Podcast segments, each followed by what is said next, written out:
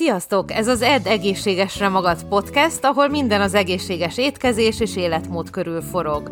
Rudnai Péter Krisztina vagyok, táplálkozástudományi szakértő, személyedző, dietetikai hallgató, több mint 20 éve edzek, étkezek, tapasztalom és vendégeim vannak. Praktizálásom során szem előtt tartom az emésztés egészségét, az anti-aginget, vagyis hogy minél szebben öregedjünk meg, a gyulladás csökkentést és az élet hosszúságán. Ha még többet akarsz tudni, nézd meg a podcast leírását, vagy az étkeztudatosan.hu-t. 6 apró tipp, amivel közelebb kerülhetsz a fogyáshoz. A fogyókúrázás nehéz. Hallottál már az ehhez szükséges tennivalókról? Étkezz egészségesen, tiltsd meg magadtól azokat az ételeket, amiket szeretsz, és edz hetente 8-10-szer. Sajnos ezek az elvárások sokszor túl magasak, még azoknak az embereknek is, akik jó fizikai állapotban vannak. Az igazság az, hogy nem kell az életedet fenekestül felforgatni ahhoz, hogy ledobj pár kilót, vagy hogy más pozitív hatást tapasztalj. Ha kis lépéseket teszel a jó irányba, az mindig jobb, mintha nem tennél semmit. Készülj elő az ételekkel hetente 1-2-szer. Mindenki tudja, hogy a megfelelő étkezés fontos ahhoz, hogy jó alakod legyen és javuljon az egészséged. Az a hozzáállás, hogy a diétádban elengeded magad, és legfeljebb többet edzel, nem járható út. Igazából felesleges időpocsékolás. Tudom most, mire gondolsz, egészségesen étkezni nehéz, értelek. Ha elfoglalt anyuka vagy sokat dolgozó karrierista, akkor az étkezés gondolata csak másodlagos. Szerencsére ebben segítenek az étel előkészületek. Valószínűleg hallottál már erről. Az alapelgondolás az az, hogy nagyobb mennyiségeket főzöl, és a hűtőben tárolod az ételeket a hét folyamán, amíg megeszed őket. Ezzel elkerülheted, hogy minden nap főznöd kelljen, és növeled az esélyét annak, hogy megfelelő ételeket veszel magadhoz. Ha csak most kezded, akkor készülj elő 1-2 étellel hetente 2-szer. Ne felejtsd el, egy kis lépés a jó irányba jobb, mintha nem lépnél sehova. Állítsd be az órádat. Sokunknak kívánja meg a munkánk azt, hogy a laptopunknál üljünk órák hosszat. Ilyenkor hajlamosak vagyunk elfeledkezni az időről, és csak ülünk egész nap.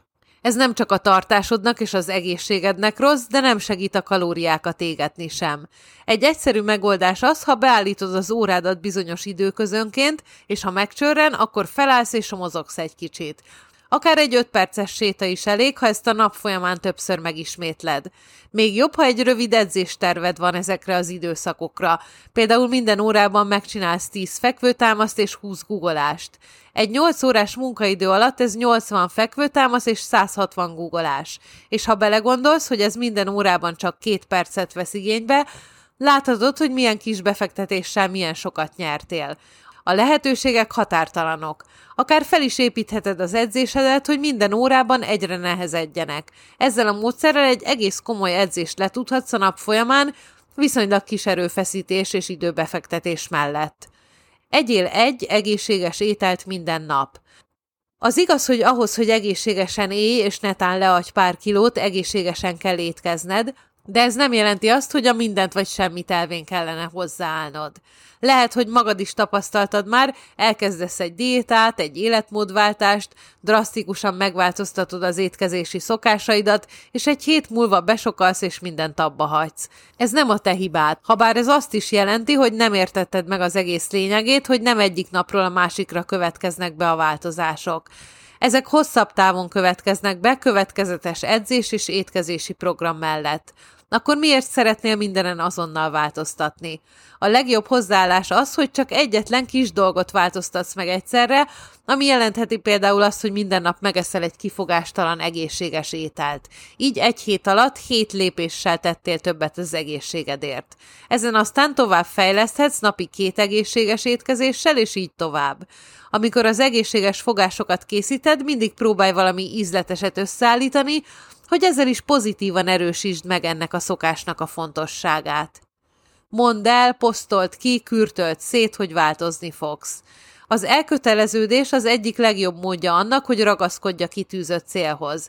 Ezért ijesztő néha elmondani az embereknek, ha nagy változásra készülsz. Úgy érzed, ha elmondod valakinek, akkor muszáj megcsinálnod. és pont ez az, amiért el kell mondanod valakinek.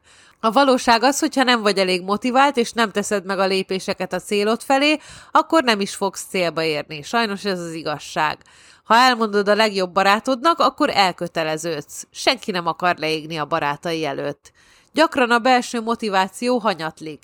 Ilyenkor jól jön az, ha tudod, vannak akik drukkolnak neked és izgulnak érted.